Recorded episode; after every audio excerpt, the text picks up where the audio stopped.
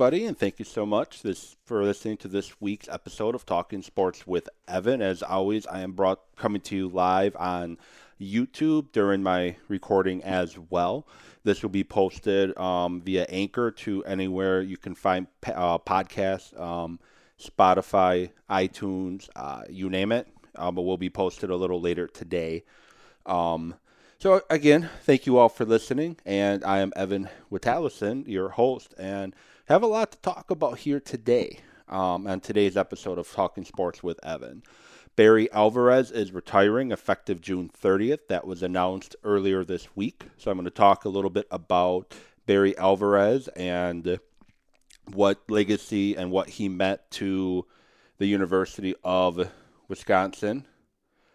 I'm also going to talk about what's next for UW. Are they go, uh, what what do they need to do now um, with this position? Milwaukee Brewers, we they are a week and a day into the season as of recording, sitting at three and four um, after a loss against St. Louis in their home opener um, last uh, last night. Um, what is there to worry about? What are the worries? What are um, the the the pros so far? What are the, the cons? And should be should we be worried yet about the the lack of offense thus far that we've seen from the Brewers? And uh, if there's time, I'll talk a little bit of Packer uh, and NFL draft. I guess crushes I'll call them guys that I really like in the NFL draft, um, and some guys who I wouldn't mind seeing in a Packer uniform. Continue that discussion and Milwaukee Bucks. They fell to the Dallas Mavericks yesterday to go three and three on their um, six trip, uh, six game uh, trip out west, where they lost to the the Clippers, beat the Lakers, beat the Kings, um, beat the Trailblazers, lost to the Warriors, and lost to the uh, Mavericks. So tonight they play Charlotte without Giannis and Jrue Holiday this time. Um, is there should we be worried about Giannis? Um, his knee, um, he's missed a few games now due to um, knee soreness, and is it time to be worried?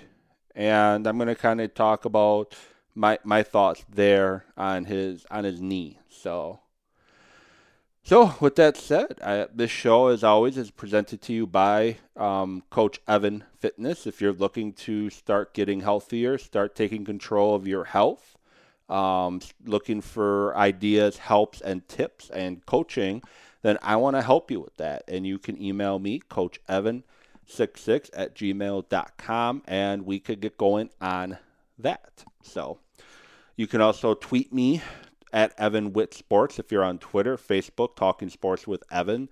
Um, Gmail, Talking Sports with Evan at gmail.com. If you have any comments about the show, any ideas, any suggestions, um, feel free to let me know. And please like and subscribe to wherever you're, you listen to your podcast, either be it iTunes or Spotify. Um, like and subscribe and uh, give me a review. Um, I'm trying to grow uh, my podcast. I'm trying to grow it up, uh, and I would love to uh, love to continue to grow this platform. So, with that said, as I mentioned, uh, starting with talking uh, Barry Alvarez. Uh, Barry Alvarez, he is a man who, when he enters the room, you know he's there. That that's just the presence that he has. He was he with the University of Wisconsin for 32 years in some capacity. Most recently as athletic director, football coach, uh, up through I want to say 2003 or 2004. Um, he's he, you can't talk about Wisconsin without talking about him first. And you know, Pat Richter hired him. Donna Shalala, Pat Richter, they hired him. Uh, and he had a job that was almost impossible. Um, the football team had fallen into a funk. They have not. They hadn't played a winning football in forever, and he had a tough task ahead of him, and it only took a couple years to get the winds of flowing, and then the Rose Bowls, and then um, the rest, as they say, was history. And Alvarez is a guy who definitely was great for Wisconsin. Right place, right time. And he never wanted to leave. He had his chances to go to the NFL. I know the Packers wanted to interview him after they um, after Mike Holmgren left, and then after I think Ray Rhodes was let go. I believe they want they were trying to interview Alvarez. The Miami Hurricanes wanted him when Donna Shalala went to work for the Hurricanes, and he always his home, his love, his passion was in Wisconsin, in Madison, coaching the Badgers and being the athletic director for the Badgers. That's where his love, his compassion, his uh, everything was. So he rebuilt the football program basically from the ground up. And he brought greatness across the UW athletic department for the most part during his time as athletic director. We saw a ton of success in the men's basketball program, women's hockey program, men's hockey program, rowing, softball, soccer. Um, the only thing that really hasn't gotten better during his tenure at Wisconsin would be the women's basketball team. And I'm sure that's something that if he could fix, he would. But, you know, Alvarez is a guy who, as I said, he's a guy whose personality can fill up the room. I remember back when I was in eighth grade, um, I was working uh, a couple nights a week where my dad worked, you know, uh, cleaning up, doing uh, work around the shop and whatnot and they did a dinner every a Christmas dinner I want to say every year, and we were at a, uh, some fancy restaurant on I want to say west side of Madison, and in the banquet room we were in, um, we had a couple tables in there, and off in the corner was Coach Alvarez and his family, um, enjoying their meal. So I do regret that um, during my uh, short life into the media world I haven't gotten the opportunity to talk to him, to introduce myself to him, to interview him, because he's someone that I've really enjoyed uh, as a kid who grew up in Madison.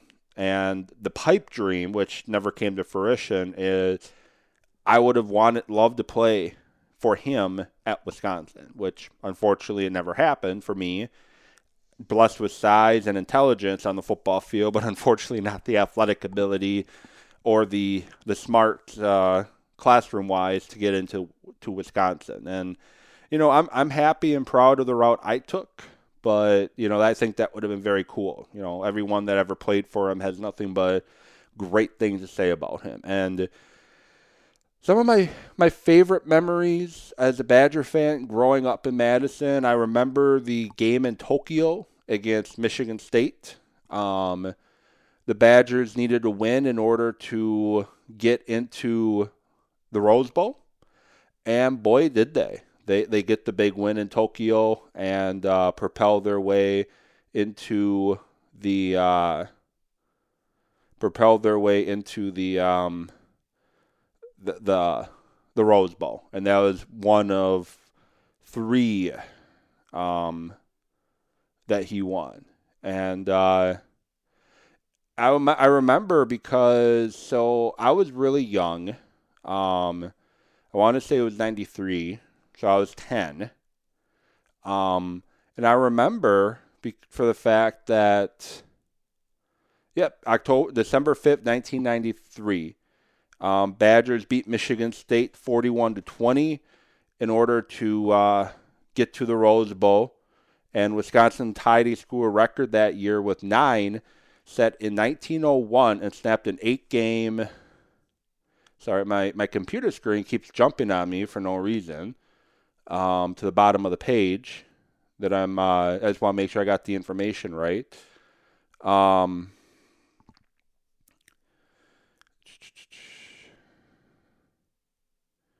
and snapped an eight game losing streak to Michigan State and got Alvarez the Big Ten Coach of the Year that season.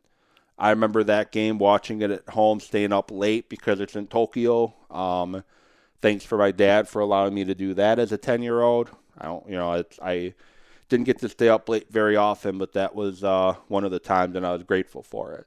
I remember playing uh, playing against Hawaii, and Ron Dayne just completely ran all over Hawaii. Uh, I think he had over 300 yards that game. Um, the Rose Bowl win against UCLA back in '93 when they uh, it was UCLA's home stadium, and Wisconsin basically took over that stadium. Um, other Wisconsin memories and highlights would be the game where jump around started. It was uh, um, Jamar Fletcher intercepts uh, Drew Brees right before the end of the uh, third quarter, October 10th, 1998. Drew Brees throws an interception. The Fletcher returns for 52 yards for a touchdown at the end of the third quarter, and then that's when uh, the whole jump around started. So that another another memory that stands out to me during Alvarez's tenure. Um, coming back to coach in 2015 for the January 1st bowl game when Anderson left abruptly. He uh, you know, the players wanted it. He came out from the athletic director's chair and coached one more time uh, and got them the uh, the bowl win. Uh, Ron Dayne securing the NCAA rushing record, which to me should still be the rushing record, um, for the fact that uh, they don't count bowl rush, uh, stats in those categories. So that ended up why he got the uh, ended up why he he lost the uh, the record. Um, his final game as head coach against Auburn on uh, 2006, January 2nd. Another great moment. Brian Calhoun, who came in from uh, Colorado, uh, transferred back to his home state school and got the victory. And then uh, Miracle in the Metrodome, as the Milwaukee Journal Sentinel clarif- classifies it, the Badgers beat the Gophers following a blocked punt in a 2005 game against the Gophers, and that took a 38-34 win, and that took a long stretch of Wisconsin hanging on to the X. They didn't lose it again until a couple years ago. They took it that game, and they didn't lose it again uh, until, like I said, a couple years ago. The Michigan win in '93 where unfortunately some fans got injured uh, storming the field, but that was a huge win. And then Brooks Bollinger, true uh, freshman, true freshman, um, down 17 nothing against the Ohio Ohio State, and Bollinger gets inserted into the game, leads Wisconsin to the victory, um, and then that propels the Badgers to two uh, Rose Bowl victories in a row against UCLA once again, and then Stanford. So Alvarez leaves a huge legacy at Wisconsin, left it in the football program, which now Paul Chryst, the head coach, uh, is doing a great job sustaining his legacy. Um, I think the one bad mark on his resume, on uh, Alvarez's resume when it comes to football, is possibly probably giving Gary Anderson the job in the first place. Hindsight being 2020, he probably would have tried to pluck um, he probably would have tried to pluck Chryst from Pitt a year earlier. Um, you know, because Chryst just got the Pitt job. Alvarez helped him get the Pitt job, and he didn't want um, basically him to be him to leave after one year. So he hired Anderson, and Anderson had some pretty good success uh, early on at Wisconsin. But honestly, I don't think um, Anderson would have uh, sustain that success with the way he was recruiting. And then um, after Anderson left to go to Oregon State, he uh, made that decision, corrected that decision, and gave the job to Paul Chryst. And I'm excited to see the where the football team's going with that decision, and uh, Jim Leonhard running the defense. And uh, those are going to be big shoes to fill. The athletic director's chair, whoever does fill it. Um, I'm not sure what they're going to do by you know state law. They do have to uh, post a position for a week before they can fill it, and they've also talked about they're going to do a national search and they're going to have a number of people serve on a, a like a search committee to determine who the next guy is going to be. I think Chris McIntosh, former Badger left tackle, is probably the front runner for it, as he has been pretty much groomed for the last several years. Um, to take over that position. And but we'll see if it if it does happen. So I would love for you to tweet at me. Um, love for you to comment on the Facebook Live video um, if you could. If you're a Badger fan, if you're a Barry Alvarez fan, um, tweet at me at Evan with Sports, um, talking sports with Evan. Let me know what are your favorite um, Alvarez memories at Wisconsin. I talked about a few. Um, what are yours? What stands out to you? What do you remember during his tenure at Wisconsin? Obviously, running back you, Ron Dayne, Brent Moss, Terrell Fletcher, Michael Bennett, Brian Calhoun, Anthony Davis. Uh, Alvarez had some great running backs during his day. Aaron Stecker, um, Carl McCullough. He had some really solid backs during his day. Um, running back you came the the big the big uh, boys up front. The offensive line that was the size of NFL offensive lines. Um, that happened during him. Aaron Gibson uh, is one. Chris McIntosh, I mentioned. Bill Ferrario. Um, a lot of Casey Rabach, a lot of great offensive linemen have also come through uh, Wisconsin, which started with uh, with Alvarez and continues with uh, Paul Chryst today. And Bielema had success keeping this uh, program going. And like I said, they did pretty good with uh, Gary Anderson, but I think he took them about as far as he could go, and he knew that when he left. So with that said, again, at Evanwood Sports, you can comment on the Facebook Live video if that's where you're watching it too. Talking Sports with Evan on Facebook.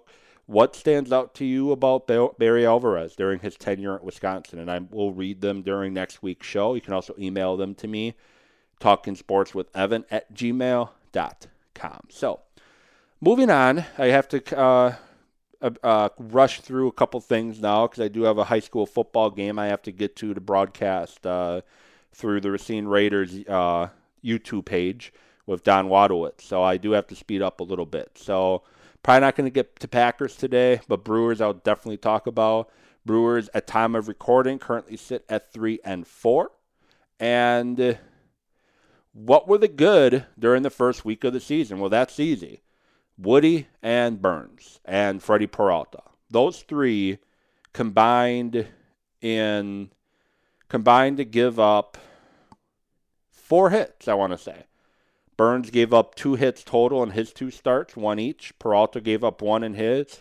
Uh, Woodruff gave up one in his most recent start. I, you know, not counting uh, opening day for Wood, um, but Peralta, Burnes, and Wood Woodruff are been the bright spots. You know, Brandon Woodruff was a little uh, a little wild uh, game one, but his most recent start, uh, yes, two night two days ago against the Cubs was just electric. Um, Corbin Burnes, both his starts were electric. Took no hitters into the sixth inning, both games. And Freddie Peralta, who he's the X factor. I, I, as I said a couple weeks ago, he's one of the X factors in this pitching staff. If he's ready to take that next step as the next Brewer starter, they have a three-headed monster at the, uh, in the rotation that can compete with anybody. And then you go along with Anderson and uh, Adrian Houser. That's a pretty scary rotation, if you ask me. Um, Omar Narvaez has been a positive. He struggled uh, offensively last year, but played really well uh, with the glove, which has never been a strength for him. Um, but his bat has been electric this year, getting hits left and right big hits uh, when they need them most, um, breaking up no hitters twice. And then Travis Shaw has been a gem coming back to Milwaukee. Great to see him back with the Brewers, and he's doing some great work with the bat and defensively, both third base and first base. Really enjoy seeing what I see from him. Things that could be worrisome. Um, Keston Hiura not hitting really well. Got his first hit of the season yesterday. Um, in yesterday's game against St. Louis, their home opener, um, scored the Brewers' only run as well on a double error. Um, Avisail Garcia has struggled a little bit, and then Devin Williams has given up two runs this season, uh, two outings, one run more than he gave up all of last year. I'm not worried yet and my my uh, my show sheet I have in front of me, I uh, I put question mark after worries because I'm not worried yet. Um, Keston Hiura learning a brand new position, um, uh, learning the defensive sides of first base. He's gonna pull. He's gonna get it together. He's going to start getting hits and bunches. You just got to be patient with him. He's had nothing but success at every level he had been at, and this is his first full year in the big leagues. You know, last year's 60 game due to COVID and then he was only up for part of the year, you know, the year prior. This is his first full season in the big leagues. He has to adjust to major league pitching. Everything's come easy for him. Now it's up to him to uh, figure it out and start nailing it from there. And then Avisail Garcia, his numbers are going to improve too. Um, he's now kind of in a platoon system in the outfield with uh, Lorenzo Cain and Jackie Bradley Jr and those numbers are going to come. Um, we just got to be patient, and Devin Williams is going to be fine. We're seven games into the season. Seven games. You don't win divisions or lose divisions in the first seven games of the year. That's where you figure things out, and that's where you start um, trying to pick it up a little bit. And both Lo Cain and uh, Kolten Wong, who might have to take a trip to the IL, they both recently post game because um, a lot of people are blaming the the uh, the, the hitting coach um, for the lack of hitting. They were very quick to defend him. And at the end of the day, Lorenzo Cain is right. Here's Lorenzo Cain's quote. I don't want to say, I do want to say this that Andy Haines and my guy Cruiser are definitely two of the hardest working hitting coaches in the league. I don't think things are going the way they want it, it too early on, but I'll vouch for those two guys any day of the week. And us as men, we've got to step up. We've got to go out there and get the job done. At the end of the day, Lorenzo Cain is right. It's the personnel who are holding the bats that need to figure it out. A hitting coach can only do so much. The hitting coach is not going to hold the bat for you. All they're going to do is get you data on what these pitches like to, pitchers are facing like to do give them some, you know, what they're noticing on video, some tips, some advice. But at the end of the day, guys like Keston Hiura, Garcia, uh, Lo Cain, Yelich, Shaw, they have to figure it out and they have to get it together. Um, that's my thought there. The pitch, the hitting coach and the pitching coach are easy scapegoats when guys aren't playing well. But at the end of the day, the players have to get better. That's just the way it is. Um, and Wong had some good things to say about uh, him as well. Um, and they said this unsolicited. Like nobody, no, no reporter, no media member asked them about the hitting coach. They offered this unsolicited. So obviously, word got to them that a lot of Brewer fans have been critical of the hitting coach, and they were quick to defend their guy. So, um, other Brewer news: Orlando Arcia got moved. Um, that's a move that I'm not a huge. I understand, but I'm not a huge fan of it. I think you're taking a big risk. Um, basically handing the position to Luis Urias. Um, he hasn't shown that he can stay healthy. He hasn't shown that he has a major league bat. He hasn't shown that um, you know he can handle you know handle in the major leagues. With Arcia, you had a safety net.